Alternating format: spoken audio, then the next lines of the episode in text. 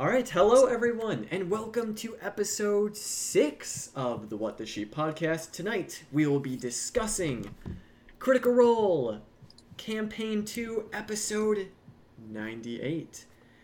And once again, we had another pretty, um, pretty crazy episode. Oh, I guess as a side note, um, Phil may be joining us at some point tonight. We're not quite sure. Um, but we have a slot here for him just in case he shows up, so awesome. Yep. But yeah, another crazy episode. Absolutely wild. episode. Yeah. Man, long one too. Long episode. Yeah, and it Wow. really was just the uh, the combat that added the extra because it was like Mm. I mean for me it was like twelve thirty ish when the combat started, Yeah. which is Oh, on wow. average when the episode ends, and then Wow. it went on for another you know hour and a half after that. Mm. So yeah, it was pretty crazy, but it was a pretty um pretty slow to start. If that makes any sense, like it was pretty casual in the in the early parts of the episode. Not a whole lot going on, just some casual role play. They obviously wrapped up the conversation with Essek that they were having. Um, but then nothing really crazy happened. You know, there were some nice conversations, but it really wasn't until that that oof, that last you know section of the uh, of the episode that it really took off. No, definitely. Um, and it was just yeah, like you said, it was some really pleasant role play leading up to that point too. I just realized my screen got super bright. Oops. Um, a really pleasant role play leading up to that point, and then um, I was saying to you before that they had the break pretty early on in the episode. I think it was like Mhm. an hour and a half in or hour forty five minutes in. I thought, oh, it's going to be a short episode Yeah. today, and nope. kept picking up and getting more and more intense. Um, the amount of actual character development they have in this episode was incredible. oh yeah, well. hundred percent. Um, like a lot of aside, the, uh, aside, yeah. Aside from the combat, just so many good conversations. Finally, someone spoke to Yasha. It's just like Yeah. yes. yeah, someone Things have been besides Caleb. so long. Yes. Um, no, excellent. But I don't know. I, I really enjoyed the conversation with Essek. Um, hmm because they're they're making it clear. Seeing all the comments after last week of people watching the show and just being like, "Oh, how can they forgive him? He's a traitor," and just being very quick to judge. I think not Essek, but just the players' Yeah. uh, actions. But I think they made it very clear, like, well, no, this isn't. You know, instant forgiveness, maybe from Cad, but you know, it's like they're going to Yeah. have to deal with this. But Exactly. just seeing where they align themselves with Essek and where he aligns himself with them. Um, I thought that Mhm. was just a nice starting point um, to see, like, wh- what are we going to do about this? Well, let's just, you know, take it day by day. Um, Yeah. But yeah. Yeah, because they, they really do have you know bigger fish to fry. Because while obviously Exactly. Essek does mean a lot to the party, and his path towards redemption is definitely something the party's going to want to work towards, they definitely have some more pressing matters to deal with Yes. with the negotiations coming up.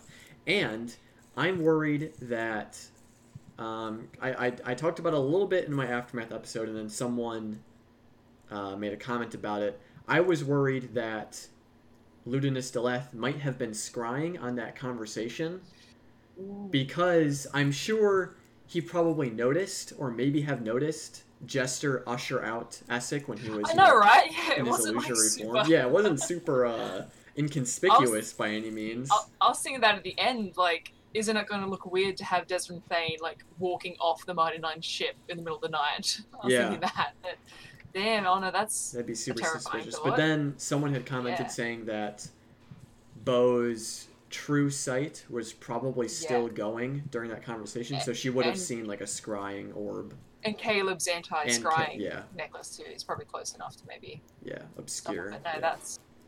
So Ooh, that's interesting there. But no, I loved I loved um, Essek's conversation just about the Cerberus Assembly and how like you can absolutely not trust them. mm-hmm.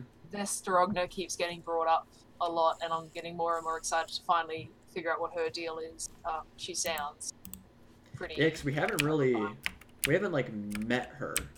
We've No. only seen her in Felderwin. Yeah. Um, and all, and all we really know of her actions are things like how she threatened Luc when trying to get Yeza to work. She's into Yeah. super Mhm. old arcane crap.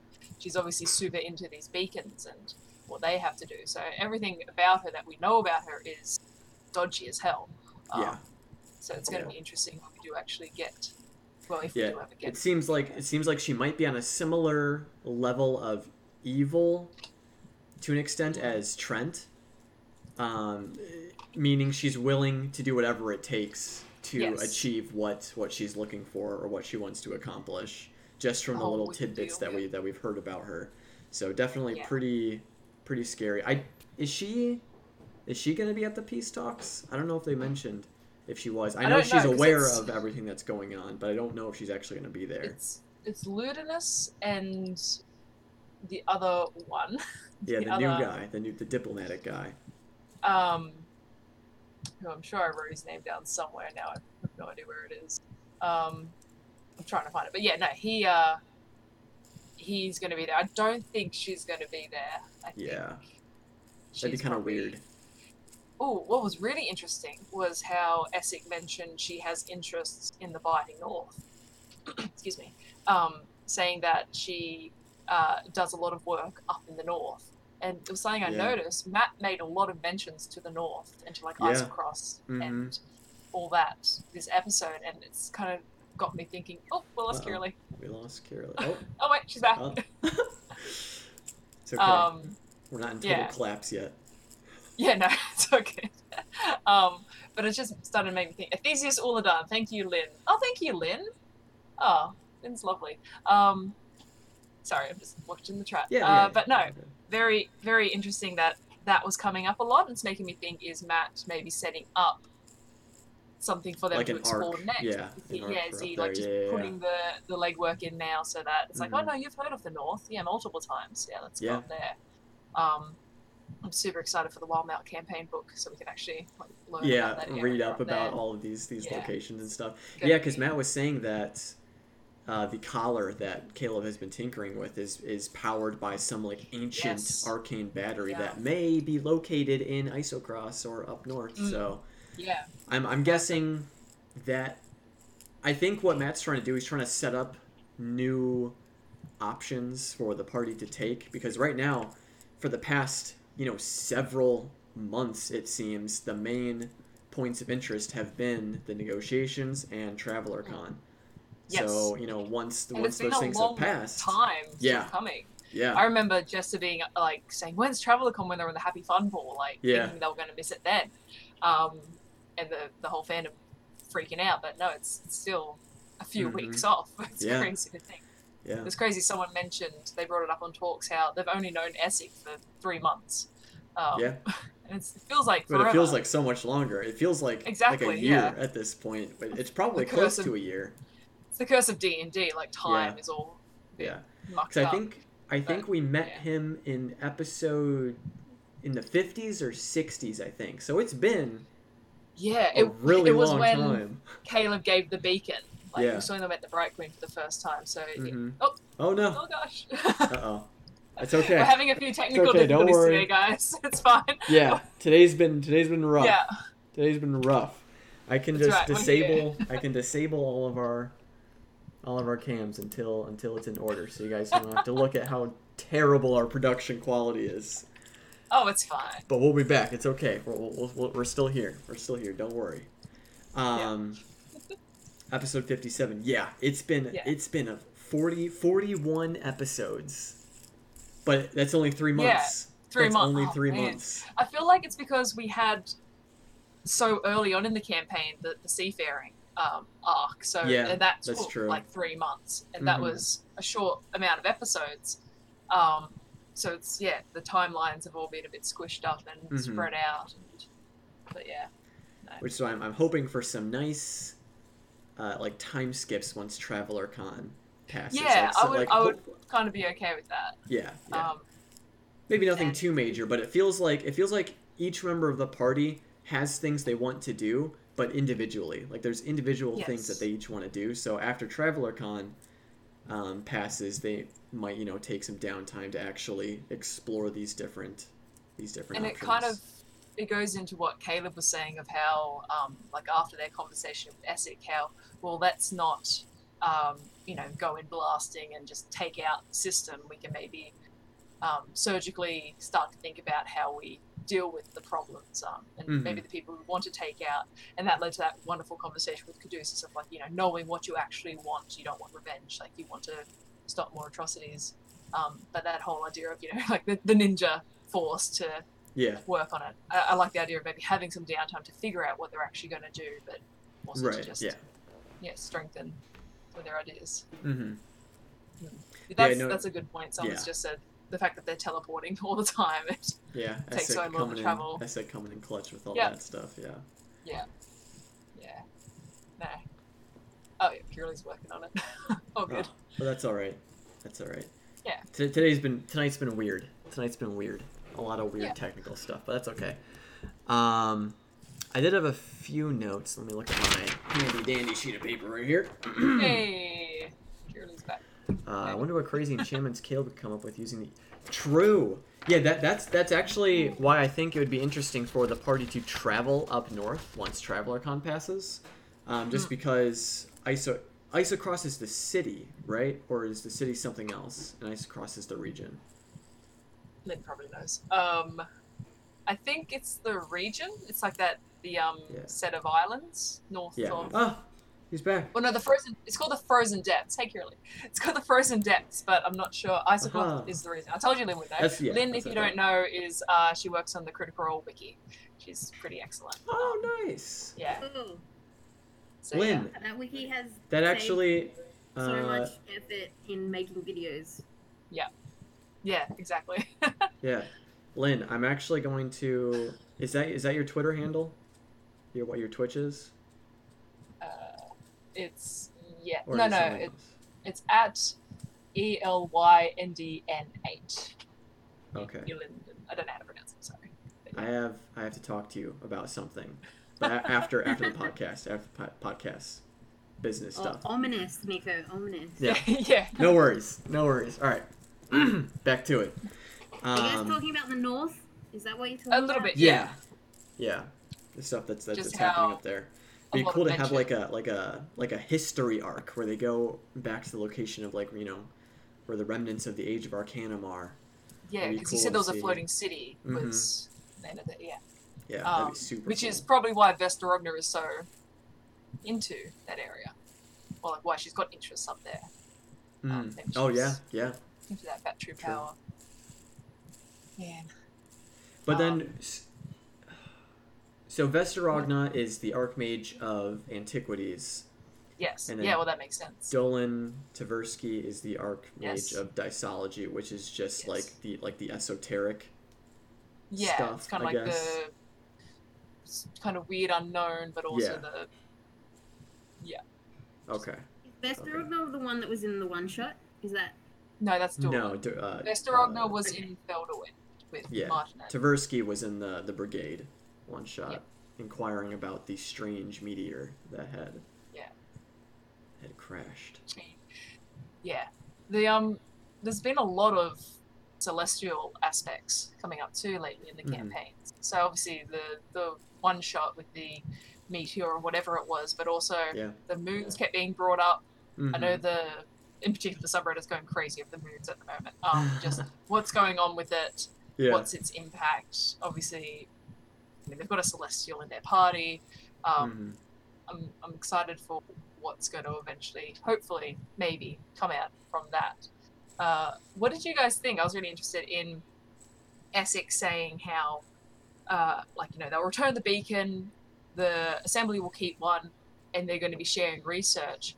Um, do you take, at at least in my perspective, I kind of took it as maybe a little bit naive from Essek's part and Mhm. I think Caleb Mhm. brought up too the fact that as if they're not just going to instantly, you know, cut ties with Essek maybe or like turn him Mm-hmm. in. I'm just wondering what you guys think. Do you think it's safe for Essek to be like, all right, well, deal's done, back to the dynasty, or I don't know. I think it's tricky because I, f-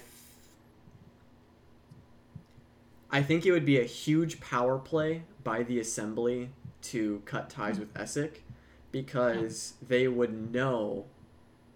Well, they would be safe because they would know that then Essek would have to tell the Bright Queen, oh, they have a third one, but then the Bright Queen would be like, oh, how do you know that? Oh, well, because I actually had to deal with them beforehand.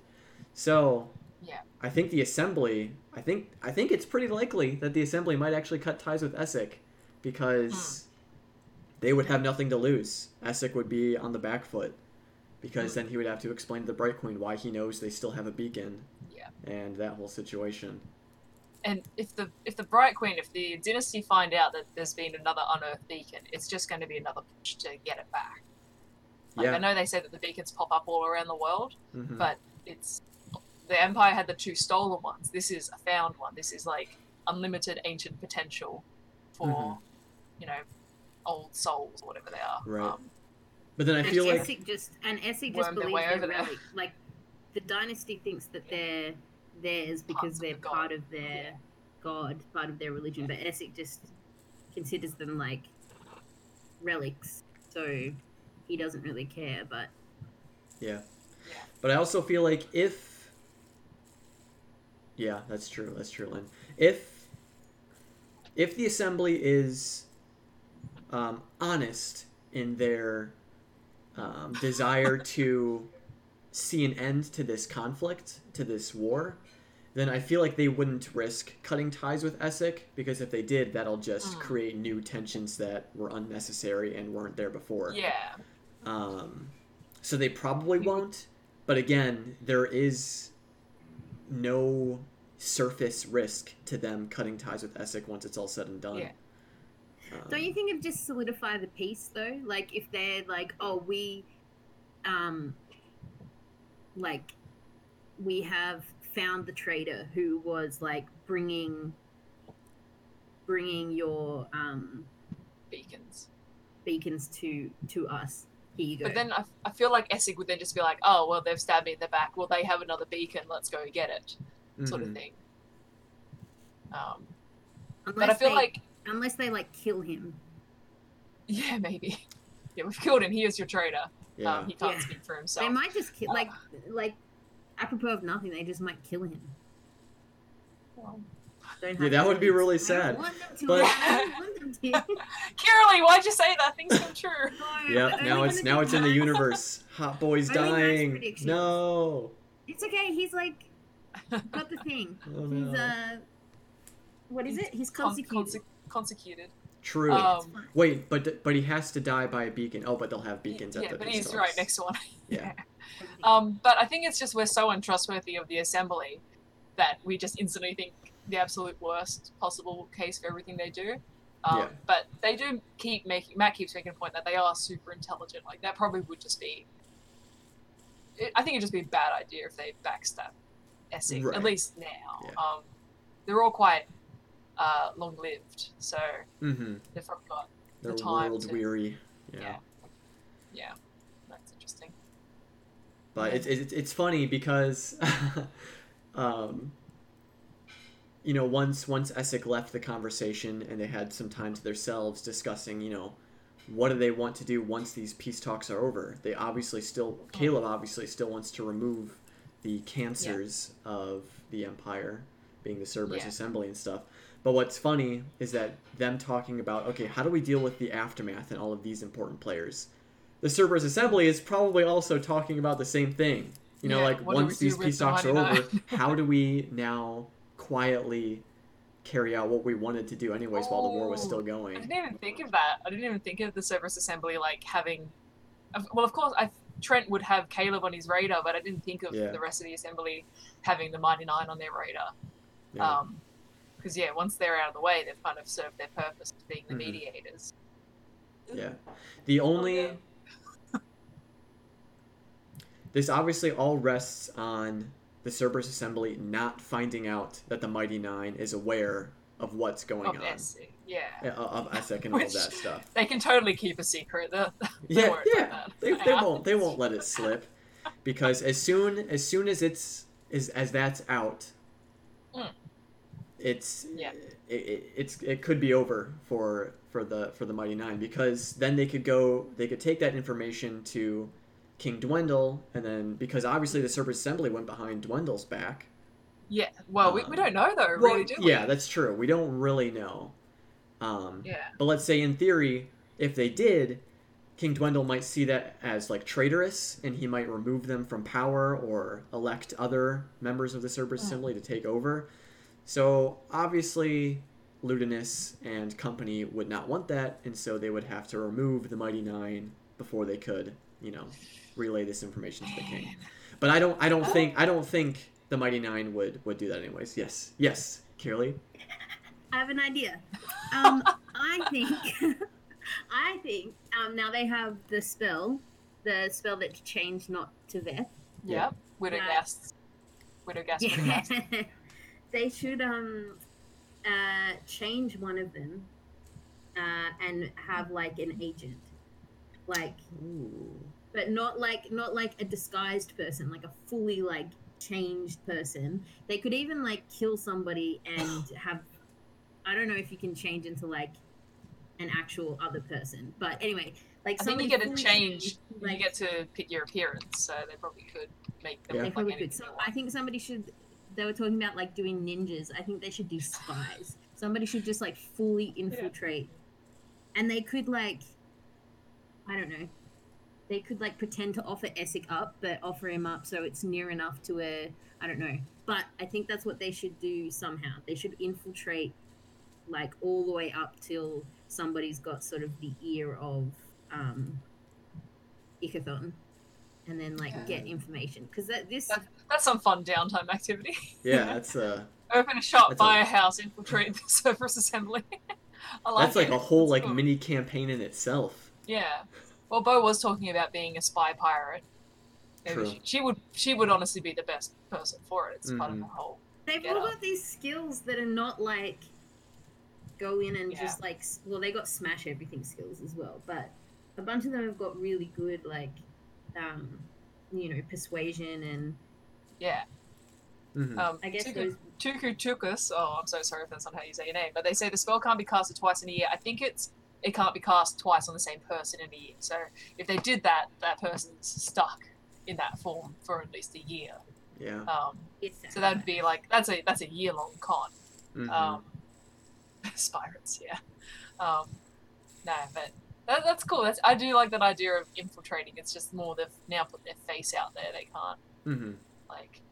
I, I, can remember see like them. Vax, Vax had that ability. Being an assassin, he could do that thing where he could Mhm. like spend a certain amount of time to give himself a whole new false uh, identity, but they never had the time to do that. Um, unfortunately, that would have been a cool I could see them maybe not like Beau or any of the other members of the party being transformed to infiltrate, but I could see them asking Dairon if she would be interested in doing Mm, something like that. Since she was kind of already doing that- that that'd in the great. dynasty, just not to the Yeah. extreme of, of that spell. Mm. Um, Yeah, that'd be really good at that. Um, oh man, yeah. Now maybe the I'm cobalt soul already has an inn somewhere. they might do. maybe, yeah. Anyway, I'm just trying to bamf so that we don't have to talk about this actual episode. Well, so there was there was a lot of nice, fun roleplay moments before Yeah. the fight. So why don't we talk about that for a bit? Oh, I I, I, I loved I loved um it was it was so like innocent and didn't mean anything, but I just loved Fjord and Jester just having dinner Yes. together at the lavish chateau. I love Just so Sam's reaction to all casual. Yeah. I know. I, I know. It's always so Such- funny. Yeah. Um, Um, I love I love any ship moments, whether it's Beau and Yeah. Jester, Caleb and Jester, Fjord and Jet. Wow, yeah, Jester pretty much Yeah. holds all of the. top Uh, table and Jester. yeah, That's Uh, it. Yeah, I'm not really prescribed to any one ship, but I just love it anyway. It's Yeah. just it's character relations. It's just Mhm. fun to watch. Yeah. Um, Yeah, I'm also yeah. ship uh, ship agnostic, and I'm very happy with any I believe they exist. I just don't prescribe to one. Yeah. That's awesome. anyone at that table flirting with anyone else. I'm in. hmm But I feel like Yeah. Sam really sat set that situation up because he was like, "Yeah, we're gonna uh, get a bite. We're we're coming back, but we're gonna get a bite to eat." mm Like Yeah. that was random. Why did he say that? And I really feel like he said that just to be like, oh yeah. "We're coming back, but not like right now." So there's a bit of there's time. Yeah. You could do a thing. Didn't they? Um, isn't that something that happened at the live show though, Nico? That um, Fjord suggested that he would take Jester out for a meal or something. Yes. Not sorry, not in the episode. In like the Oh. pre Q and A. There was Uh, yes in the Q and A um, that Flando had transcribed on Reddit. Someone had asked, um, "What would Fjord's like perfect date. date with Jester be, or first date with Jester be?" And it'd be like, and he said like a picnic on the beach or picnic at like her favorite spot in Nicodranas or something along those lines. Aw. I think, yeah. So yeah, they played that out pretty closely then. Yeah. Yeah, Um, bless Flando. Yeah, Flando is the is the MVP. Yeah, we said we said it last week for Yeah. video editing. Flando is the one. Yeah. Um, just finding stuff. But Mhm. I loved the conversation with Marion and Fjord and Jester, like talking about Yeah. getting him a new hat, but Yeah. also just that kind of. It was that nice thing of like, he's met it before, but that whole thing of being with your crush's parents and they're kind of like Mhm. playing it up a little bit as well. Um, Yeah. yeah, it was very sweet. And Marion's just amazing. He's, she's Oh, she's great. great. I would Um, I would say we should have Marion join the party, but uh yeah. Don't I'm already- whether, yeah, uh. If anything, if can't, can't risk her her, dying. We can't. Oh. But I. I'm worried. I'm worried now. Oh no. Oh no. Don't say it. Don't say it, Nico. I have to. I you're have worried, to. yeah. I have to say it now because I thought it. I'm worried they're all going to live happily ever after. There, I said it. I got it out of the way. Yeah, that was Uh, boring. So yeah, I so Ludinus and the rest of the assembly, they're probably smart enough to know that direct confrontation or means of like removing a problem um, needs to not be in like in a violent or obvious manner. no. They'll obviously go towards they'll obviously go towards like blackmail to shut people up. So if the the assembly finds out that the party knows, they'll that they might not just kill them off right away to, to you know not spread the word. They'll resort to to blackmail, and Ludinus Yeah. now knows that Marion is Jester's mom. So that's already a uh, close connection, like a family connection that the assembly is aware of. And guess who else lives at the Lavish Chateau? Veth's family. They're even trying to protect them at all. They It's just happening! Blackmail, blackmail. God damn it. Well, That well, that was a fear very early on in the campaign, wasn't it? When Yeah, not yeah, it was. Jester had sent the letter saying like, oh, from Lavorre, um, whatever, sent to the lavish Chateau. Um, they had fears that Astrid was going to be there. I remember them going to Yeah. Nicodranas and Caleb looking out for Astrid like at, on every corner. Mm-hmm. But the fear is real again. Uh, Yeah. Yeah, Astrid's not on the boat. no, You could just be. Fam- Family TPK. family TPK. Oh no. Well, luckily, worst. Clay's family is safe. I don't think the assembly is assembly is aware, aware of them. I mean, Caleb, Caleb Yeah. killed his own family, so I mean that's fine. Yeah. Caleb is They out need of, the, to out of get it. Mika to come. to be fair, the their Cerberus assembly already got Caleb's family. True. True. Yeah. Uh, Fjord, we don't know who his family is, if they're even relevant anymore. No, Uh, Beau, well, they can take her family. that that's a whole separate thing. We have to worry about a Sharnai in that in that situation. So Yeah, they've already got their own problems. there's so many, y'all. There are so many things we have to be afraid of. Oh boy, and there's the peace to oh my and oh and Uk'otoa's back. Oh my god. Oh, jeez. Can, can we just go back? just Can we go back to the the Happy Fun. Ball? Can they slow time the Happy Fun Ball and just spend a little Yeah. bit in the Happy Fun Ball? Yeah, Wow. back to when Nott died and Yeah. Can we just go back to the simpler times where they were pissing off ancient white dragons? Can we just Yeah. go back to that? That's that's another thing we have to worry about. Because now, if now after all of this is over, if they want to go up to Eiselcross, they have to worry about coming across Gelidon again because that's where Gelidon is, is his realm is, right? Yeah, Wasn't he in that? Arrow. Oh, wait. everywhere, for sure. Wait, no, wait, wait. Gelidon was in the north in Jorhas, though. Eiselcross is in the north. it was in the in- Greying Wildlands, which is kind of north of Wildemount total. Oh, okay. Once again, if you see me do this, I'm looking at my map. Oh yeah, yeah, yeah. but no, yeah, Greying Wildlands, but it's all connected. And it's a Yeah. dragon. Yeah, you can fly there. that's true. Um, Oh my Ugh. god. When Essek and Caleb were talking, just to I just because we already Yeah. moved on, and I wanted to say, I don't know if you already said, but that line, "We don't trust you," um, but that doesn't mean we don't hope for you. hmm Yeah.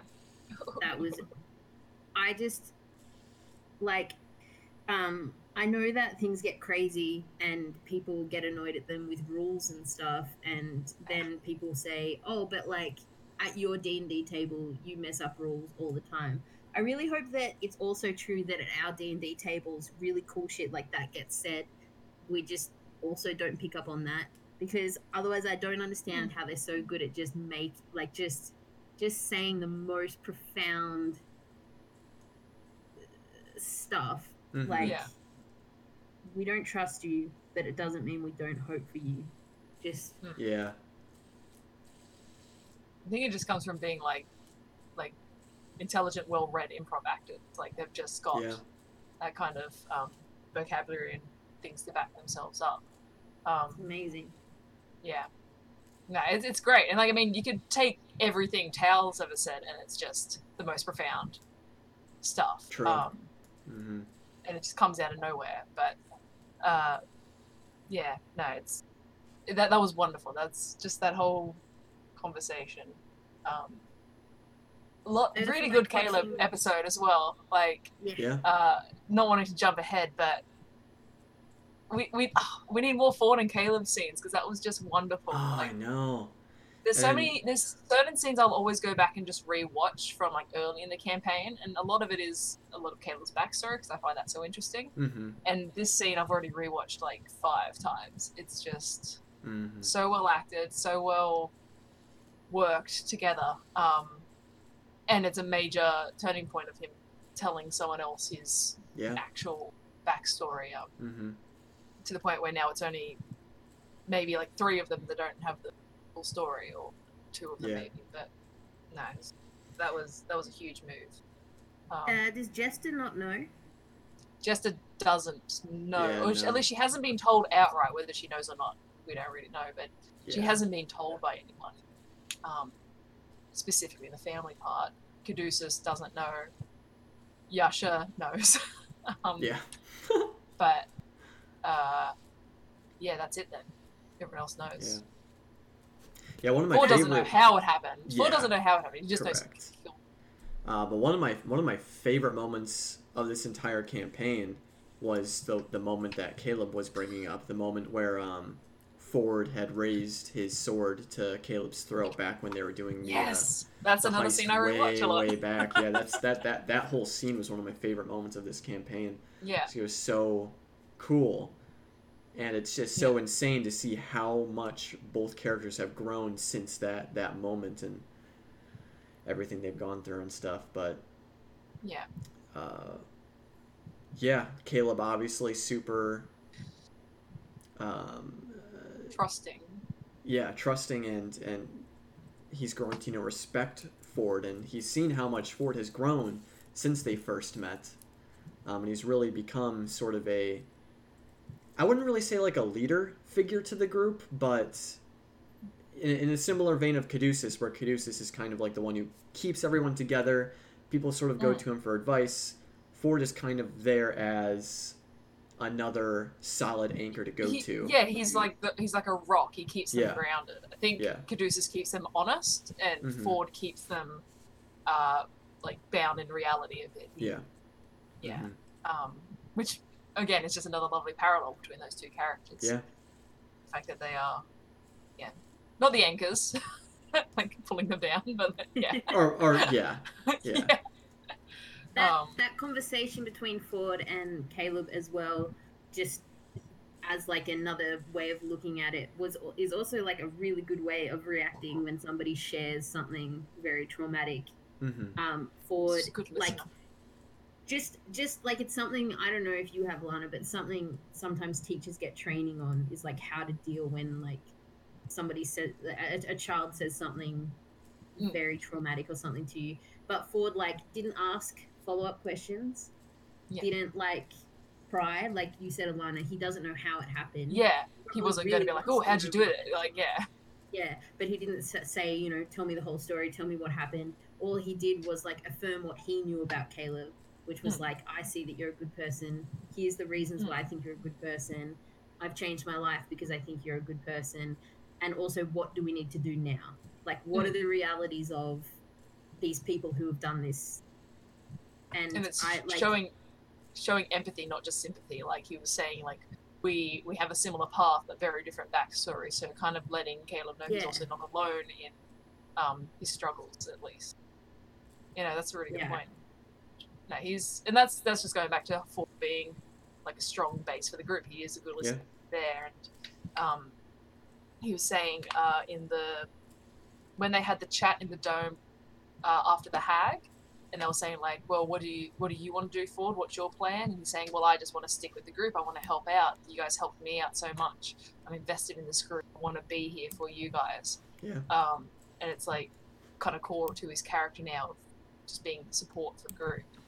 Um, yeah. Yeah, super awesome. I we need more Fjord and Caleb. I feel Yeah. like their dynamic is so so different than than everyone else in the party. Mm. Um, And it was such, oh, it was such a good line too when he's saying um, when he was living in like his port town when there was a storm coming in, they looked to the animals because the animals were acting weird. So when they're with the Yeah. Cerberus Assembly, if uh, what is it? I wrote it down. It's like I keep an eye on you. So if your eyes on them, our eyes are on you. yeah. Oh, that's so cool. yeah. That's such a good another another amazing feeling. one liner. Oh, they're so they're so good. Beautiful. that's so good. good. I also, I also do like watching Marisha just have to like yeah. do these ones just and, yeah, like, back out of the scene. Yeah, and she's like really intent and listening, but she's also like try to trying to stay like neutral, but I she know. can't really. She's had to do that so often uh, because I, I rewatched the scene where uh, Fjord raised his sword to Caleb's throat, and she kind of had a similar thing where she had to like back up during like a super intense moment. Um, yeah. but then also way back when they were underwater in Dashilla's lair, and Caleb uh, and Yes. uh, Fjord was provoking Caleb to activate like the shrine or whatever. That was also Mhm. a moment where Marisha was just like, "Okay, uh, Yeah. I'm letting you guys have this moment." That was interesting because in that conversation in this episode where Caleb was talking about how Fjord was a lot darker, like hmm earlier, um, that was kind of a dark moment in Yeah, Lair. Even though it was like they were forging a bit of a brotherhood, they were forging a, a bond or at least a bit of a pact. That was a pretty dark moment. They both Yeah. were looking for. I think they both maybe assumed it was going to unlock some sort of power, which it would have. Would have been Mhm. terrible for them, but um, it kind of highlights those both those characters uh, looking for power. Um, hmm but then yeah it's just they, they there's a scene i'm trying to find it and maybe someone can help me find it because i want to use it in a video but there's a scene somewhere after that episode where fjord and caleb are talking again about you know just having each other's back and liam is rubbing his hand like where they cut the scar into his hand like where they did the blood Ah. pact i'm trying to find it so if someone can help me find that that'd be Hmm. awesome email me I'll try. But no, it's just yeah. Um, but it's just that whole idea of I love that that's a recurring theme of remembering the deal they made to look out for each other, and even super early in the campaign when they were talking, like saying, uh, I remember Fjord saying like, "Oh, you seem like you've got your shit together." I mean, you didn't, but Mhm. you seem like you got your shit together. Um, I'll follow your lead. They did that on the boat as well, saying like, keep an eye on Avantika, like. If you feel the need to do something, do it, and then we fire. Yeah. Um, I've always loved the collaboration and just the the relationship between Fjord and Caleb, because they just both feel like kind of I don't want to say the dads of the group because I don't like assigning labels like that, but they're both the maybe the caretakers of the group's well-being um, hmm in that sense of making sure the group is safe. Yeah. Um, and it's just it's cool because then we always get amazing scenes out of it or amazing uh, decisions. Uh, Yeah. Yeah. Yeah, that's Yeah. great. But help me find that scene, please. I'll be on the lookout. I I've been like slowly like rewatching this campaign. Like I'll pick like certain episodes randomly and I'll just like rewatch, you know, part of the episode or whatever. So I'll, I'll keep Yeah. my eye out. Um but we al- we also had another really awesome conversation on when they were finally setting sail. Yes. Um, when Beau, Yasha, and Jester were crafting their little Yasha. their little traveler figurines. Yeah, been saying Yasha. it for ages. Talk to finally, Yasha. hmm Nah, they finally got to talk to her about it. Um, Um, cause yeah, the only other person she talked to about it was Caleb, and that's not a very good, uh, no, it's terribly unhealthy. not a very good decision. Um, yeah. But no, that was I think it, it was nice because it was such like a quiet thing they were doing. They were just like making statues for Traveler Con, but they invited Bowen and then invited Yasha in. Um, hmm and just some of the stuff that came out because they were talking initially to Jester about how she felt about the Traveler, and that led into the discussion about Kord or like the Storm War. Yeah. Um, and we finally got some insight into Yasha's like uh, motives for like going into the pit fight, hmm which was pretty intense. She was saying Ooh, like how she felt like she had to die for people that she had killed. Yeah. Um, but then at least I guess coming to the realization that that's probably well, that's not the best way to do it. hmm Um, but no, that was a much healthier conversation for her, I think. And then obviously it led to her dream. So, uh, no, I just I- I do love that when they just have not even girl talk, but it's just you know getting Mhm. together and just checking in on each other. Um, I wonder. Yeah. I wonder if Matt had pl- always planned for Yasha to have that dream that night, mm, or if he was waiting for her to have a conversation like that, where yeah, she was beginning to uh, move forward and move on and learn to forgive herself and redeem herself. I wonder if he was waiting for that conversation to then have Yeah, that that's dream, or if he planned on her having that dream all along. I don't know. He's on talks. That's We a don't good know. question for him talk.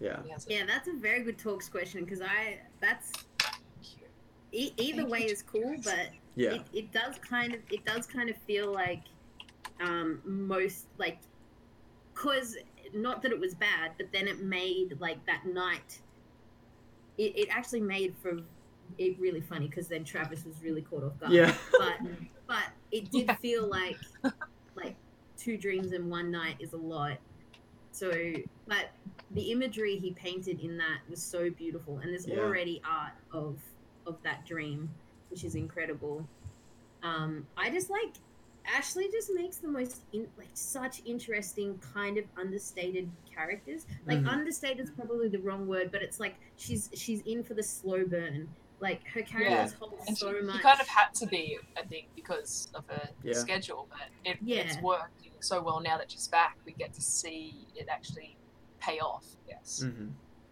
but but even then it's like yasha has such an odd i don't know sense of humor and also like the things that she picks up on and the things that and it's obviously also just ashley but ashley's such a good actor that i think i don't know yasha's just so such an interesting kind of nuanced i don't know uh I just don't know. You just don't really know very much about her and the stuff that comes out, the stuff that she laughs at, the stuff that she like um sort of her ears prick up to are just really interesting. Yes. So I think I think I think on talks at one point Brian talked about how Ashley's like research on Yasha is like this thick. Like Yeah. she's got a folder like Yeah. of I stuff. can't wait. Yeah. End And of so I campaign. I, just- hope they we get some insight into that because that's really. Yeah. Um, Um, back real that real quick about the uh, the art that's already of up of you know Yasha and Yeah. her and her wings and stuff. Um, I don't know if you guys are familiar with um, uh, Black Cylinder oh yeah. on, on on Twitter. They make Yeah. crazy good art, crazy good art, yeah. and They really fast too. Like as soon as the episode had ended, they had already put up a picture of Fjord, um, you know, overboard in the ocean when that battle Yeah. first started. Oh my goodness, the talent of, That- of these that's ins- artists I've, is I've insane. seen that too. It's insane. Yeah. But anyways, um, yeah, Just if we're if we're gonna like sidestep into talking about art for a second, um, randomly this um this week, I didn't know, but there's a person on Twitter. Hang on, I'm trying to find her name. um, who does a lot of. Uh, it is underscore strawberry fox underscore um, Anselina Israel. I think that might be her name. I'm not really sure, but she. I think she's probably on Twitch, like broadcasting on Twitch right now. She does a bunch of art and does a bunch of like live drawing during the stream, and then like Hmm. fleshes it out afterwards Oh, cool. and um uh, yeah i've been and she she streams drawing her art and it's so it's just it's like professional level like Mhm. comic book ama- well not even comic book because it's so Oh detailed. yeah, I've seen some of her stuff. yeah and so um i don't know i wanted to give her a shout out on account of the fact that like every morning this week i've gotten up and she's streaming and i'm watching her draw We should have a fan art of the week section where we show off every fan art. we should. We, we'll just we'll just keep adding on new new segments to the to the podcast. Wait, yeah. I think going over I'm fan art allowed would be to pretty do, fun. Nico? Am I allowed to put a, a thing in the chat? Do I have permission to A that? link. Uh, let me Or scroll up and find you? your name because I might be able to. Yeah, I can just put I can just put the Twitter handle. Yeah. Put it there. Oh yeah, you found it. Yeah. Thank you. That's all. that's cool. That's that's really cool art. They had the really um a- a excellent piece last week of Beau kind of looking up at all the ethereal fish flying around. You can also post a link Yeah, now, that's it. uh, Kirli. Oh, cool. Nice. But yeah, um, just back to Yasha's dream. No, that uh, we haven't we haven't had as much Stormlord obviously in a while Yeah. since Yasha's been gone, but just the fact that he's back, um, hmm and I think it was it was a little bit maybe I thought Ashley was super unsure of what to do in that scene. Um, uh, which I mean could be said of anyone just kind of thrown into a Yeah. random abstract dream. Um, but I just love. Did you guys pick up on like the similarities between what saying like prove, prove, prove? It was very Yeah. like Yeah. a little Lucator-ish, Mhm. but um, I think it kind of just goes to show that idea of having a deity like pay attention to you, have this uh, entity pay attention to you, and then obviously she she got her wings back, um, which is exciting. I'm wondering if they're going to. Like if she is a full protector Aasimar now, is she going to have her stats changed? Um, she's they, I, there was a little moment in the combat later on when I think Ashley was talking about the wings, or someone brought up the wings, and Matt was saying like, "Oh, it's an action to use that," talking about the um, Protector Aasimar feature, uh, where she gets the wings out and she can actually fly Ah. around. Travis Um, asked, "What do your what do your wings look like?" And I don't know whether Yeah. it was a prompt or he was legitimately like, "Wait, what do they what do they look like?" And Matt was like, "They're not out. It takes an action." Yeah. And then yeah, we didn't see him. Maybe she'll like test it out and go flying out across the ocean and back, and they'll all like clap and. That'd be funny. That'd be super cute. Someone pushes her off a cliff, like a la Mhm. campaign one. Yeah. um, I feel like Yasha But, uh, isn't one to show off though, so I feel like no, she'll yeah, only she'll only unfurl them that's in if she really needs to. Yeah. Um, but the what uh, the Stormlord I keep saying called what the Stormlord said to Yasha, saying you are worthy of Mhm. my guidance, Oh. but also of your acceptance. Yeah. Um, yeah, I wrote that one down too. And then uh, you're saying the path before you is long, but I won't let you stray. Yeah. Um, I can only imagine it, it's we haven't gotten to see Yasha's full reaction to that yet because it happened and then immediately went to the True. foredream and then the combat.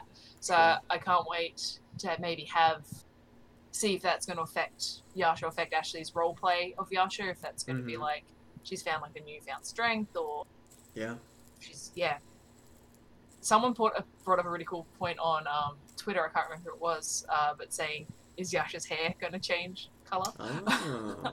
Um, be because when she used to use her necrotic shroud, her whole hair went black. I wonder if she, when she Mm. uses her, I don't know the name of the protector Aasimar feature. I can't remember, but yeah, if that maybe her hair will go white. We don't know. Oh, that'd be Exciting. interesting.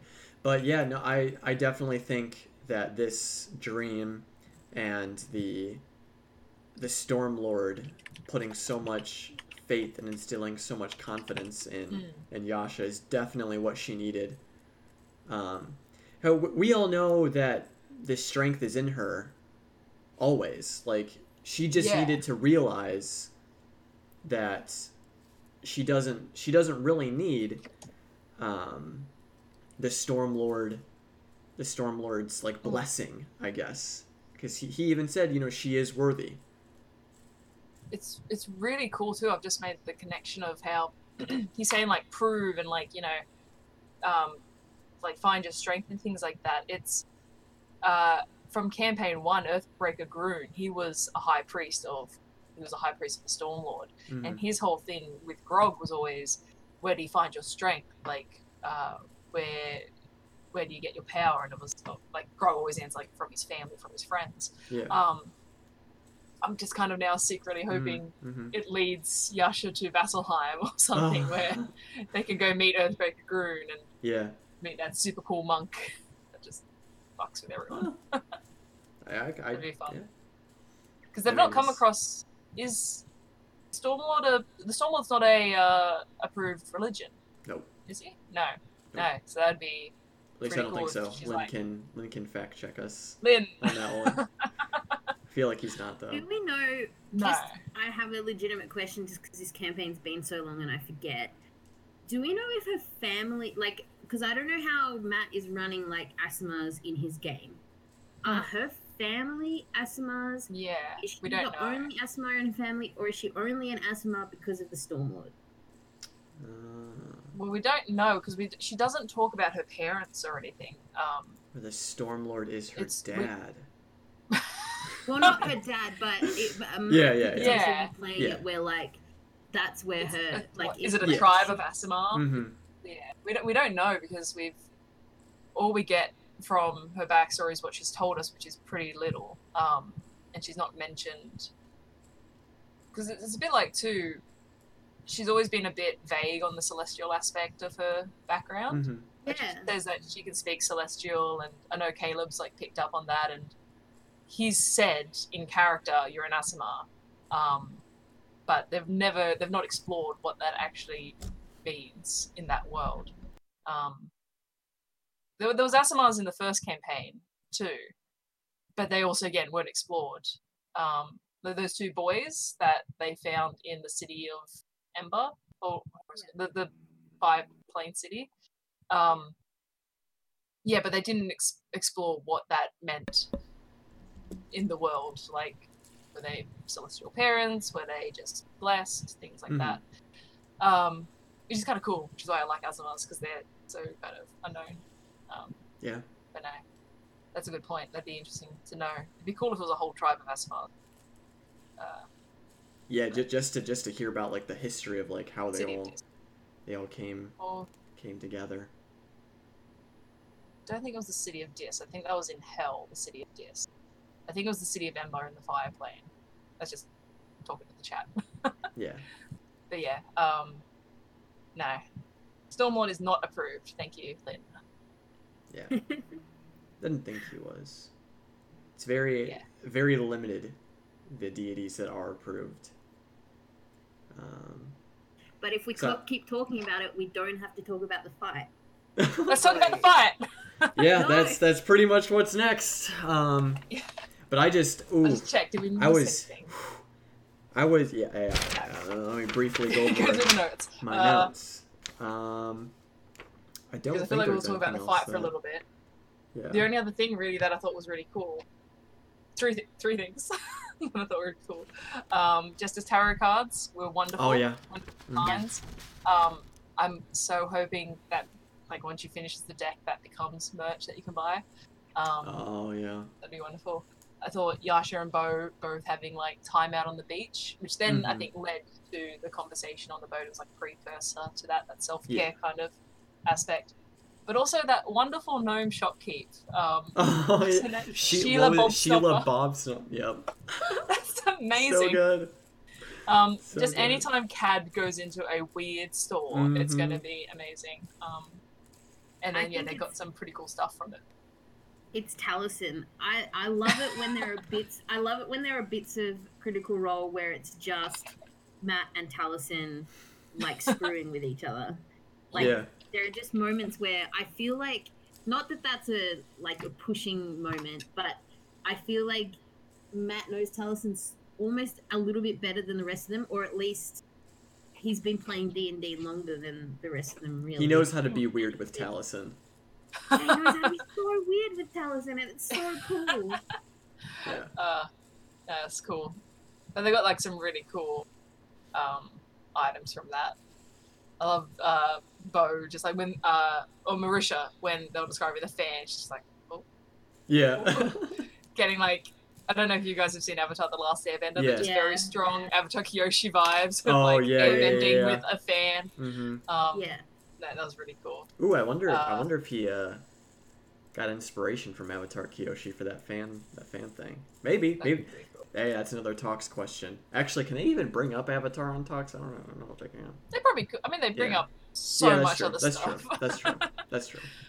Um, yeah, well, I know that I- I'm fairly certain Matt and Marisha are huge Avatar fans. Yeah. Like mentioned, Yeah. Yeah, I always get big Avatar Korra vibes from from Beau, just like her headstrong, confident, fiery nature is very Mm. very Korra.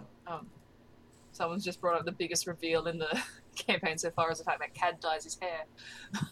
Oh yeah, yeah. It's like the the, the That fungus really that grows on him. Yeah, I Yeah. didn't, yeah. I didn't know that until this episode. I think I think that was isn't this is the first time that he's that he's mentioned that. Yeah, which Yeah. makes me think because I don't think Mad Matt Matt didn't describe what Cad's family's hair looked like. I don't think. I might be wrong, but he didn't really give too much description to their design features. It was more just kind of what their faces looked like a little bit. So we didn't even really get to see if his family had pink hair, similarly, or if they were just kind of regular faux co- uh, hair. But no, that's really cool. Yeah, yeah, die, and then it worked. It was pretty good persuasion. yeah.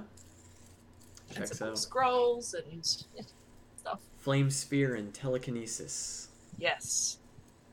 Which is who did they give the flaming sphere to? They gave it to Nott, Nott, because yeah. Nott can eventually learn that spell and keep it rather than use it to scroll.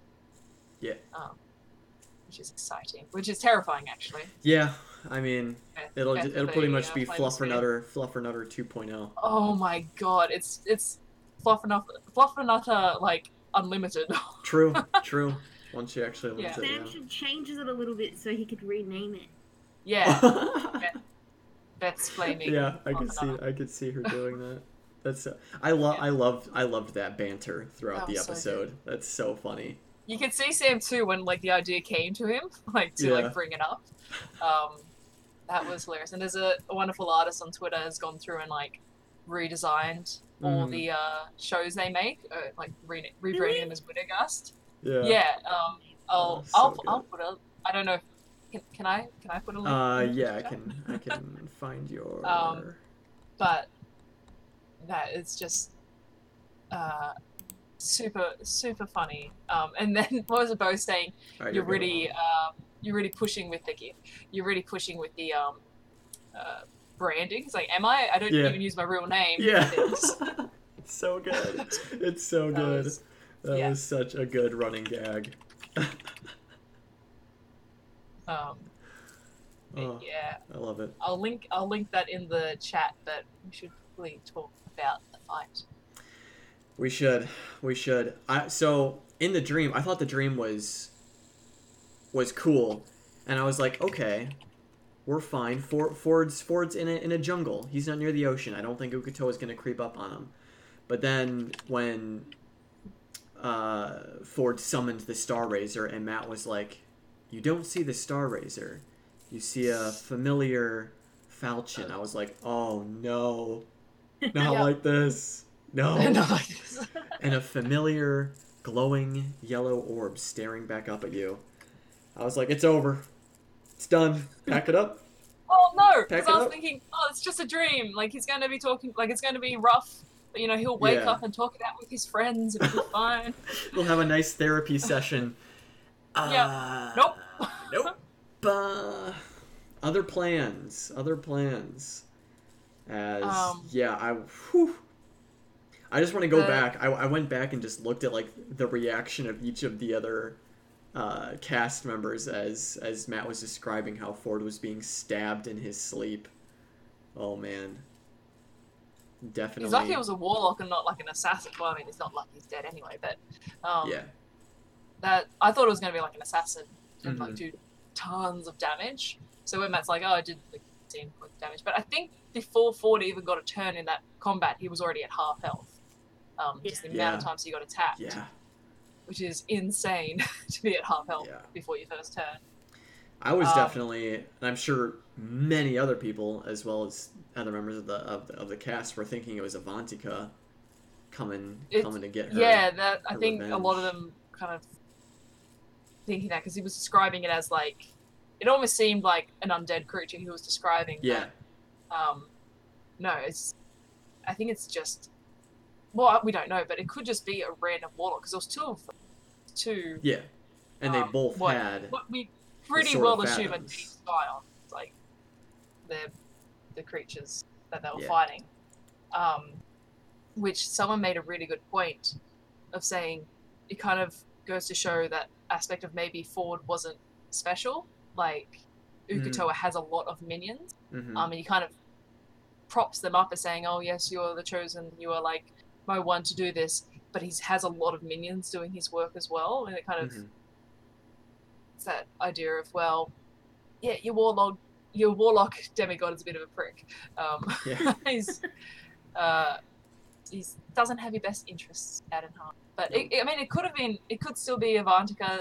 Scions are really weird in how they're made and stuff like that. yeah, yeah, that's true. been revived underwater and then turned into one. Um, she could have been one the whole time. We don't know. Uh, yeah. Someone Being found your scene, awful. Alana. yeah, Yeah, in the chat. was that was that? I saw someone post it earlier, but if someone else found it, yeah. Thank you, thank you to everyone that's went searching. that's awesome. Um, Um, I was thinking uh, that because I like I watch Critical Role kind of. I'm sure lots of other people do too. You watch it sort of as a show, but then also because you're watching D and D, and I'm a DM. I felt like this Yeah. was this was Matt um, after the fight in the menagerie. It was like Yeah. this is what he thought the fight in the menagerie was going to be like. Like this is going to be really dangerous. Somebody's going to die. First, you know, first Yeah. resurrection. Let's do it. And then that was like they breezed through it, and this was.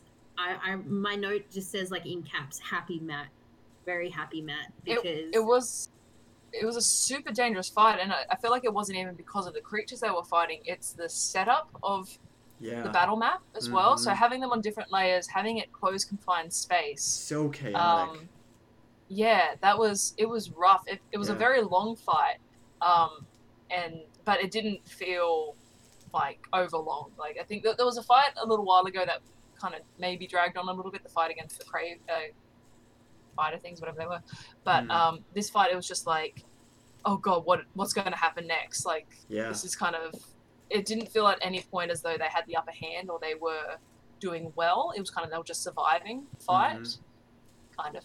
Um, so, yeah, it was a really well thought out fight. Um, hmm as you say, like looking at it from a player or a DM perspective, just then looking at the mechanics of it and just going, oh, and he was really on um, on top of like not I don't want to say like being a rules lawyer, but he was very much on top of making sure things were happening the way they were meant to. So he was being I don't know how to say it, uh, not strict, I guess, but he was um, just making sure the spells were acting the way they could. Like I know they were asking about, can I put my spirit guide into the floor, or can I see Yeah. him from a certain perspective?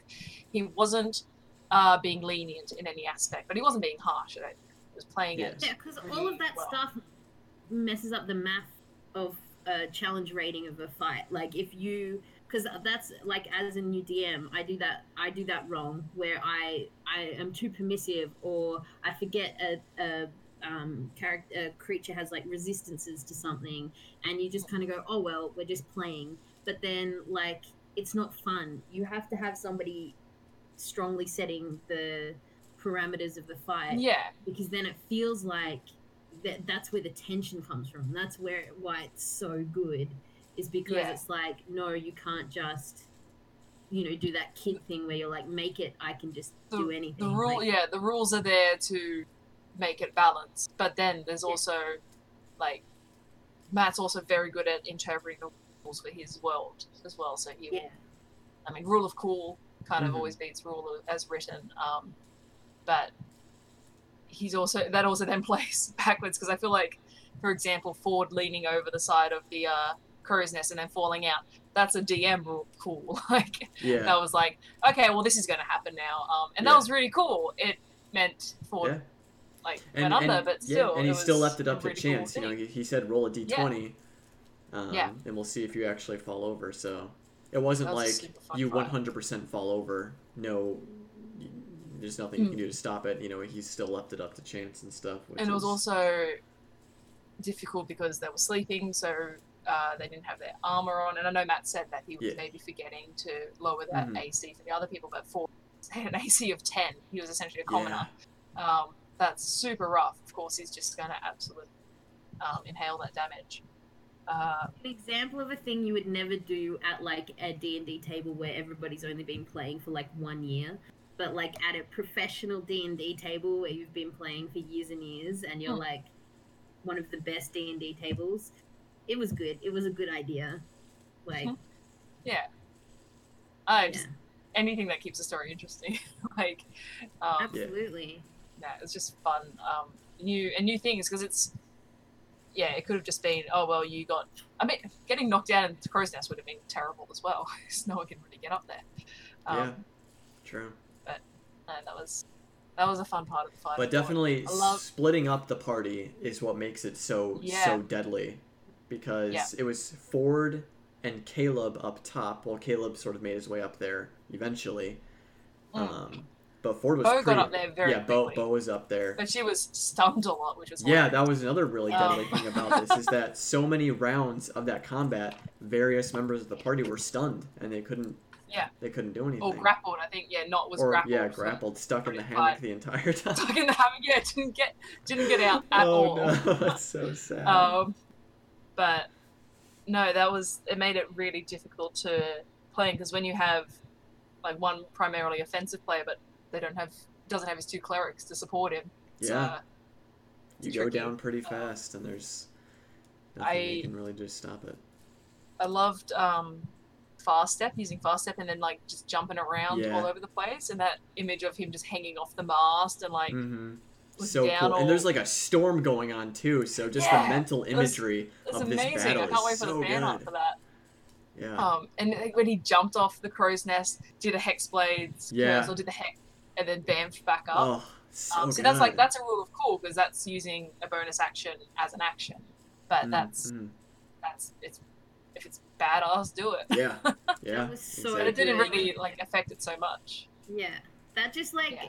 pla like goes goes to that point of just how insanely proficient they are getting at playing D and D. Like Mhm. putting those things together, and and Taliesin did some amazing stuff as well. That like it was like okay, I'm gonna do this, then this, and like mixing things together is so cool. It's so that was amazing. Yeah, I hope somebody Yeah. does a little like animatic of that of that moment of him. Yeah.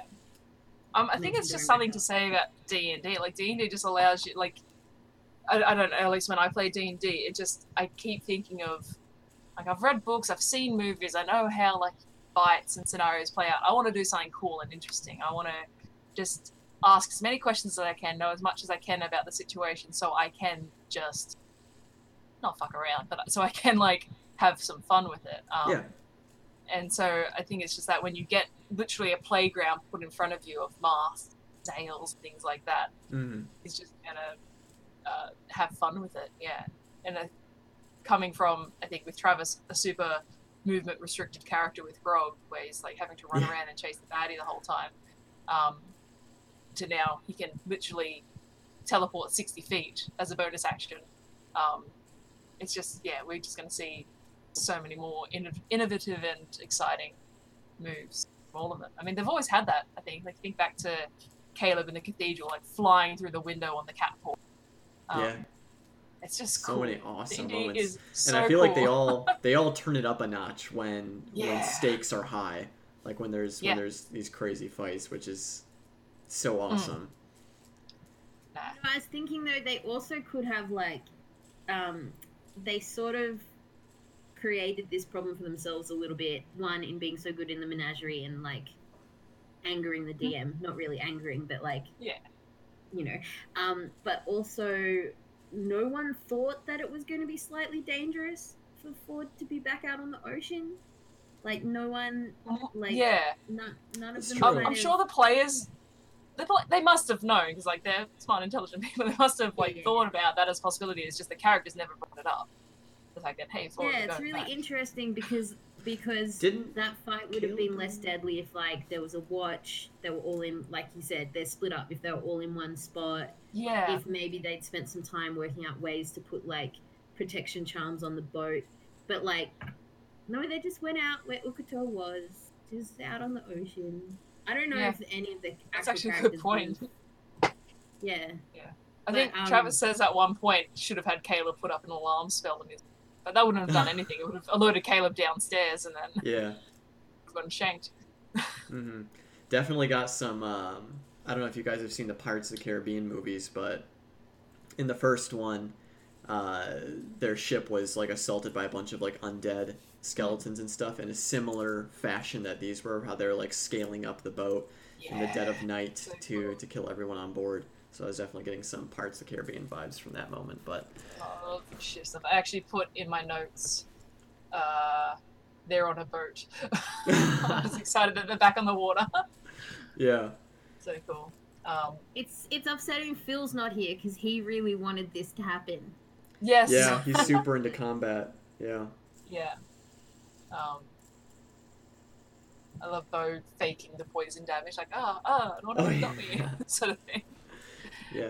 Yeah. But I also I also feel bad for Beau because this is a, another instance where she's put in a position where she feels helpless or, Yeah. or useless because she had to watch. standing a few feet away from her friend. Yeah, as dying. she's stunned and she had to watch in Fjord die a twice. super similar way. Like Yeah. just getting oh stabbed god, in the heart. true. And Travis is wearing a True. Molly shirt. oh my god. Yeah, somebody pointed was- that out actually. Could this could this be um could this be the problem? super similar. Oh my god, And then the just, like, writers are so going- good. Ollie going down next to her as well. Oh, Um, no, that's yeah. Beau also got stabbed a bit as well, but she can take yeah. it. but that's just. Yeah, Orly dying too. And then, They have How much clerics. How much did you guys freak out when Matt say it's casting Dimension Door, and it's gonna? I I I did the Marisha perch. I did the Marisha perch up on my chair. I went I up on my chair. Oh my god. I, I so people heard me. I slammed my hands on the desk and like threw myself back. I was like, yeah. What the fuck? Oh god. No, that's awful. Because I think too, he said he said, um, you hear him starting to mutter something, and I'm like, oh, he's casting a spell. And Liam's like, oh, can I hear it?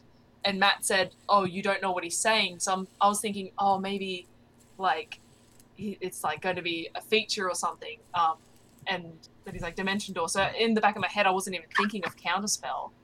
I was just like, oh no, Um. this is this is really bad. Yeah, Lynn Lynn brings up a good question. What would have happened if it had succeeded? I'm guessing they would have just gone back into the ocean. And Yeah, it would have vamped like 300 feet into the ocean. somewhere in the ocean. Maybe they had like a leviathan on standby to. They would have torn Fjord apart, I reckon. They would have just. Yeah. I think that would have been in it. Yeah. I think that's it. Yeah, that's. Oh god. Would Matt have just would, would Matt have just killed him outright like that? He would have. Ah, my headphones are shocking me. I. I feel like it's probably 50-50 if if Matt would have Yeah. just outright killed him right there. But I feel like or he would have leaned more. become. He might have become one of those creatures. He might have become a sky. Yeah, and then it would have been like on a quest to like bring Fjord back or restore him somehow. Oh, imagine if Fjord became like an MP. Oh no! And then they had to I fight was just him. type- I was just typing in Deep Scion because I want to find the pronunciation, and I typed Deep Yeah. Fjord accidentally. oh, Scion. There you go. Oh, I just had Matt tell me how to say it. Deep Scion. Man. Oh no, that. Yeah. But uh, and then uh, the clutch counter spell always. Counter spell is always so Counterspell clutch. is always the best spell. It's never. You always have it. Yeah. Um, you're a bad wizard if you don't. yeah. Oh man. Oh, I was. It's so good. I was like, okay. Well, okay, I wasn't okay with Fjord and you were not okay. with with with with like Fjord and, and Orly dying because I was like, okay, they just have to kill the rest of these people. They have two clerics. They can hopefully revivify them, but I was still super worried. But I was but I was Yeah. okay. But then when Matt was like, and he begins casting Dimension Door, not okay, not okay Not okay. anymore. Nope, Not good. Um, this is no longer fine. I um I watched the first half, and then I went and played D and D, and then I came back to watch the second half, and I Mhm. caught like a bit, a couple of spoils on Twitter, and I like, I, I procrastinated watching the second half, and I ended up watching it until two a.m., which I get is like the time it is in America when you watch it, but like Mhm. it's already broadcast by that time. Yeah. Anyway, so I was watching it late into the night and I was screaming. And I've never screamed watching Critical Role until we started this podcast. And I think it's because part of me thinks some of you got, you can hear me. I'm like, guys, are you seeing this? Oh my god, what's happening? Yeah. That's awesome. Um, Oh my goodness. now, now, is Matt rolling for Revivify this campaign? Because I feel He like he did been. for Caduceus, Yeah. yeah. and he did for Nott. So it could still fail. It It could. could still be bad. It could. But, but this is only the first time Resurrection Fjord yet, has did they? died. So the DC should be low. Yeah. Is it Is the that a first house? Is that a he died home there? rule? We don't. What if he died when he first made it? Oh. True. This may be the second time he's died. Yeah, no, it's a se- resurrection's a seventh level spell. They don't have that yet. Uh oh. Awesome. 40. Oh no. But how far are they away from the maybe? Yeah, yeah, they're fine. other They're boats? fine. There They're sure, fine. there They surely, have there surely should be like super high level clerics Yeah. on the the main ship. Yeah. Yeah, They're they have. Oh, they have raised dead. Okay, I think yeah, they. That's like How long is. Raised? How long is Raised dead though? That's a week compared. So, so Oh, is it? Okay. Yeah, Yeah, that one's. Yeah, you have to drop like a 500 gold diamond for it. Yeah. But they I don't it. know because I haven't managed to kill any of my players ever yet, but I'm working on it. I kind of like. I, I like maybe if. Uh, they've- I know they've got spare the dying and um, no, that that won't work. Oh, anyway, they've also got um. There's a spell that Cad has. I think that like gentle repose. They've got like gentle repose and things like that. But I kind of want the imagery of say revivify doesn't work and they need to save the body. Just put it in the amber that Caleb Oh has. yeah. Like, oh, now Oh, we can wow. test it out. Let's let's see how it works. That's that's some like that's some like dark foreshadowing too Yeah. because of their conversation of the amber earlier Just- about like wanting to go inside of it. that well. scene was wonderful too because they're all just shouting Caleb's mother like, oh no, oh no, oh no. Yeah. It's just like, uh, uh, uh, oh no. Yeah. Um, but no, that'd be. Fuck, he's dead. Oh man. Someone pointed out how on the wiki it now says deceased next to his character name. To Fjord. Yeah, Oh no. Yeah, Lynn. yeah. Lynn, we gotta we gotta fix it. Um, no. you Yeah. can't do this to us. yeah. Um, and of course, Orly. Orly, he doesn't deserve that. yes. How could Matt do this to Orly? Little disappointed that when he described Orly going down, there wasn't like the sound of the bagpipes, like. Oh yeah. Oh, brum, brum, brum, brum. Yeah, oh no. because if they have to ultimately choose between Orly and Fjord, they're probably gonna choose Fjord. We we laugh because I feel like we feel it's probably going to be all right, Oh Yeah. yeah, it's but it's not good laughing. We have to keep telling Um, ourselves it's gonna be fine. Yeah, We have fine. to. Um, I love new characters. Yeah.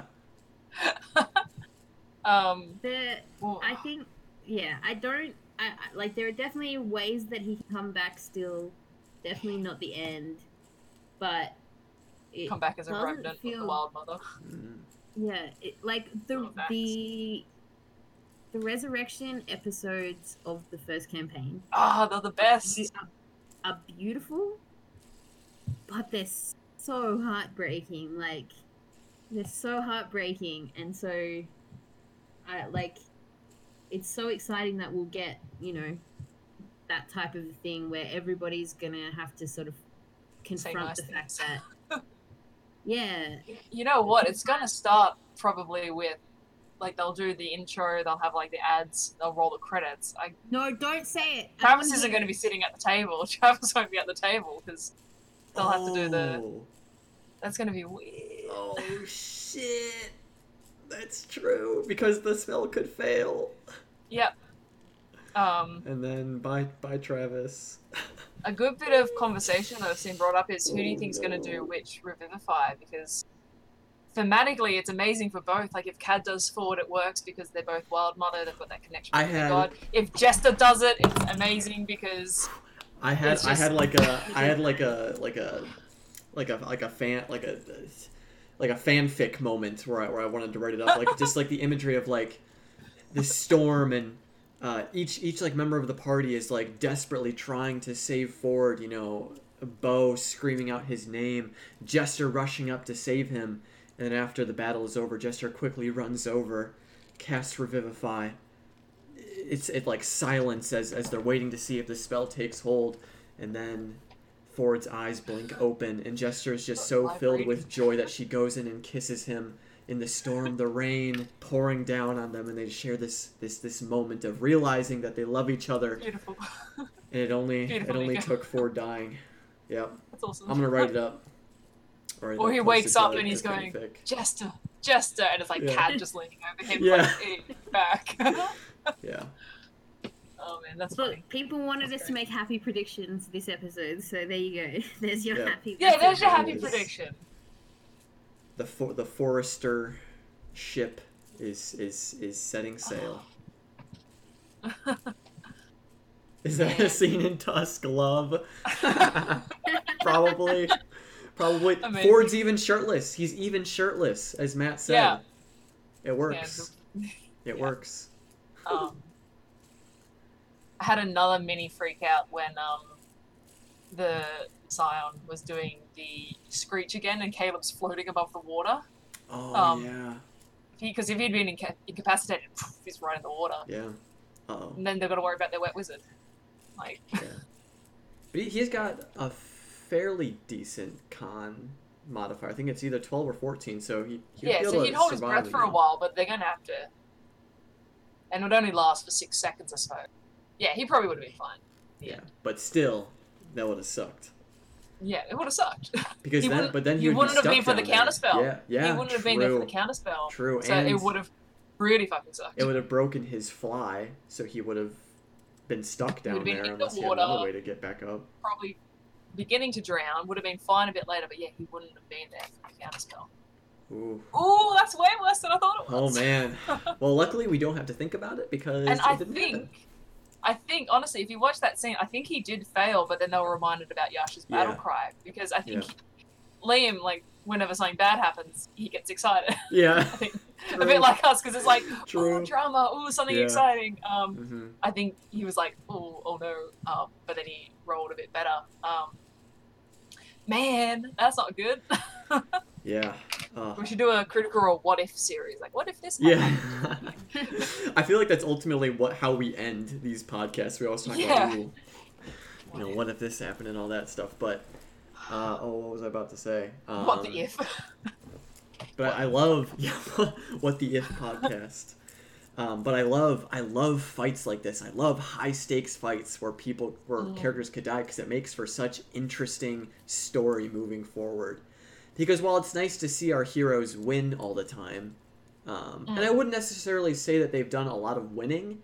They've done a lot Just of been- growth and progressing, yeah, um, but they haven't hit any too serious of like road roadblocks or, or Yeah. bumps in the road recently Yeah. that are too terrible. Obviously, they don't. They or if they did, they they dealt with it Yeah. well. Like yeah, like coming across the Mhm. hag, they they dealt with that on the Gorgon. yeah. But you know, Okay. with this fight and Fjord and Orly dying, and now the the looming threat of Uk'otoa and his minions is definitely going to mix things up. Hmm. what the widow gasped. oh That's amazing. my goodness. We'll have to name this episode "What the Widow Gassed." Yep. Widow Gassed what the if. oh my gosh, that's incredible. I That's do like with how like intense the fight was and the stakes being so high. What time did it? What time did Critical Role end? Um, It Nico, was- It was like two in the morning in- yeah. for me. Yeah. Are you on, I- are you Mountain Time? Is that what it Uh. Central Time? uh, yeah, yeah, I'm central. Yeah, and that's that, that's around the same time that the live show ended as well. Mm. Um, And Late yeah. nights for Nico. yeah. Um, I think that uh, a good thing to point out is how well they do continuously checking in with each other. Like it's very Yeah. subtle, but they one they like talk each other up. When somebody tries to do something that's cool and it fails, they're Mm. like they're like checking in with each other, hmm and also they're just sort of all like you know um, liam and travis were like giving each other pats on the back and travis was like I, I didn't write down specific examples but i just wrote down how much they like it's intense people like Yeah. uh, people got angry at my d&d game last night which we- uh, like d&d gets intense so that was really intense it's live on the internet they just were at like a con for a whole weekend. They're tired. Yeah, I Yeah, was. that went so well, and they all stayed engaged. But if you watch it again, you can see they're all like, you know, like Ashley and Taliesin are hugging each other, and. Mm. um, you know, like I said, Liam's giving Travis like pats on the back, and they're like all. Yeah, I just wanted to point that out. They're Yeah. the reason why they're still friends after Matt's, you know, purposely trying to TPK the group is because it's they know it's all in fun and they know that because things happen like Matt lets something slide because he goes, "Ah, no, that can happen. That's my bad. I forgot to whatever," or they're just Mhm. good at communicating with each other. Yeah, communication is is. Oh, we're about to get deep here. Communication is is really one of the most important things in any sort of relationship, um, whether it be you know professional, intimate, or otherwise. Um, communication is is so is so key, and it's it's it's nice to see how they're all very open and um, willing to communicate. Um, Actually, you're like, I, yeah, hundred percent agree. And to build on that, uh, Wally West, CEO of Yasha Nation, a, a person I that love that Twitter tweets- handle. Yeah, he's all yeah.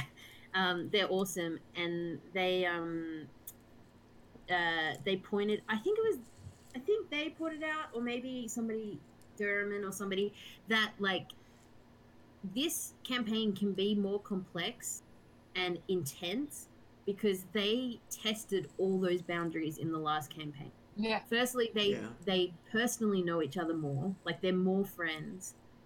Uh, sorry, they're closer. They they are actually family now.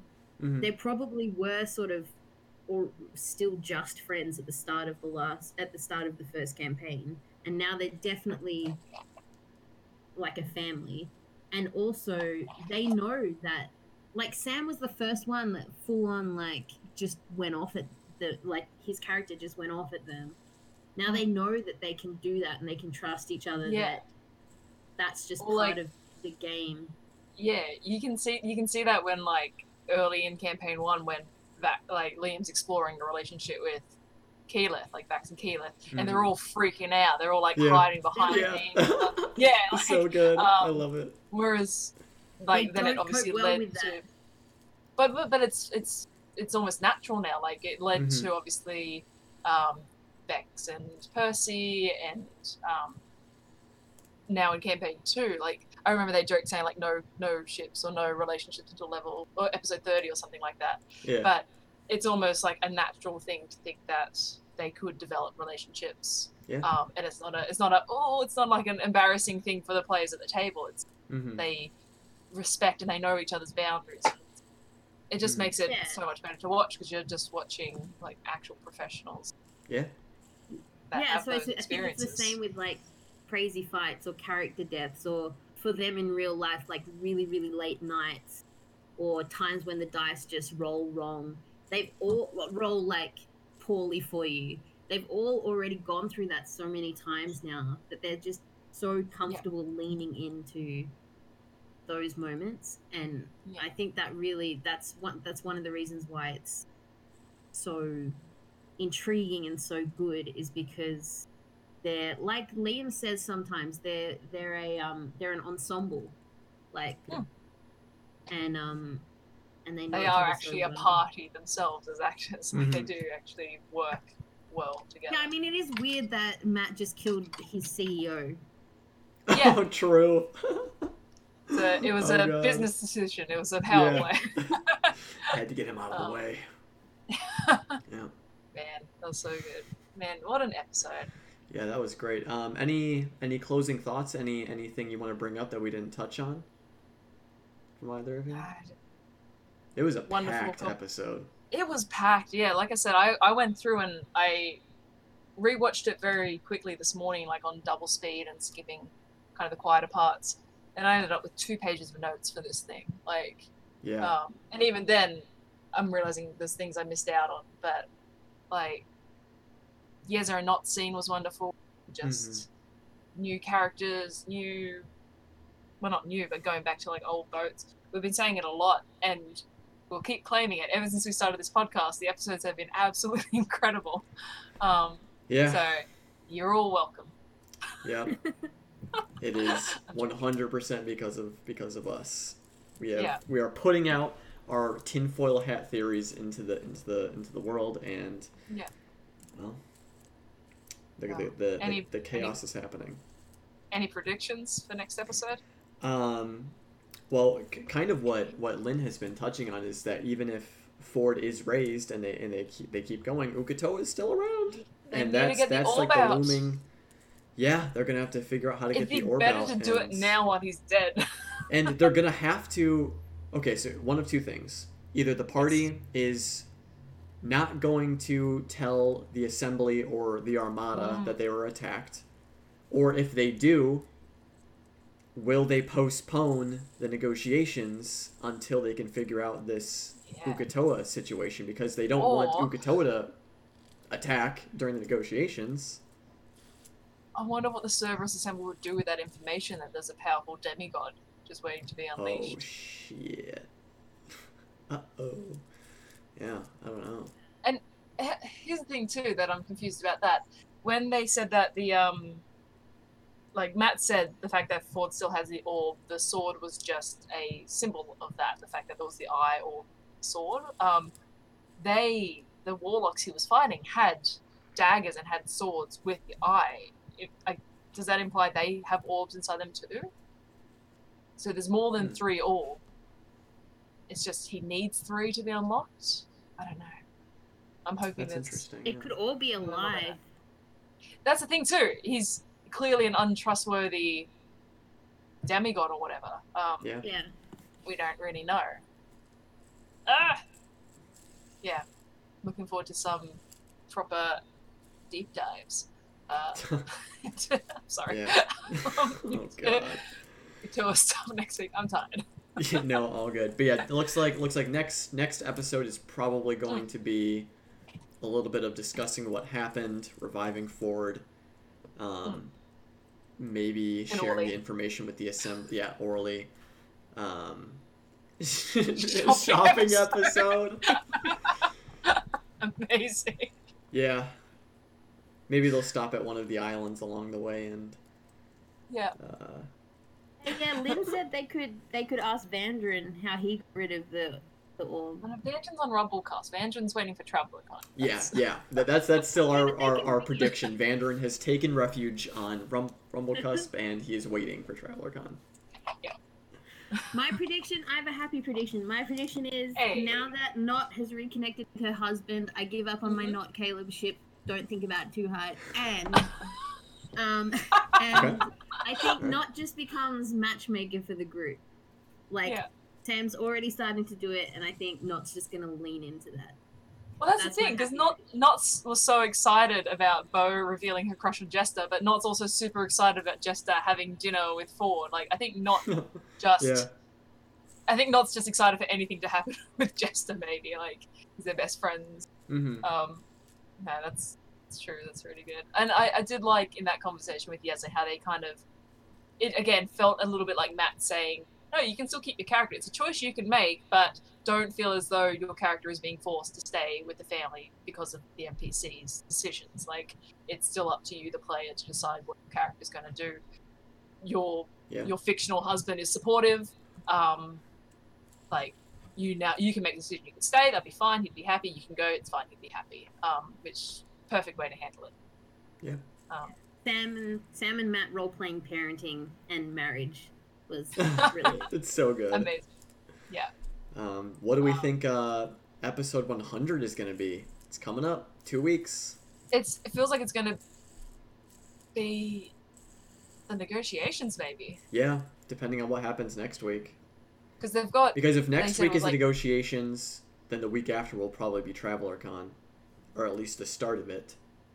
yeah i could i could see them either taking a little bit of time to deal with this new threat and then episode 100 being negotiations or they side or they put a pin in it focus on the negotiations and have travelercon episode 100 but we've been terrible with our predictions we kept saying travelercon was going to be the live show I know, like- I know.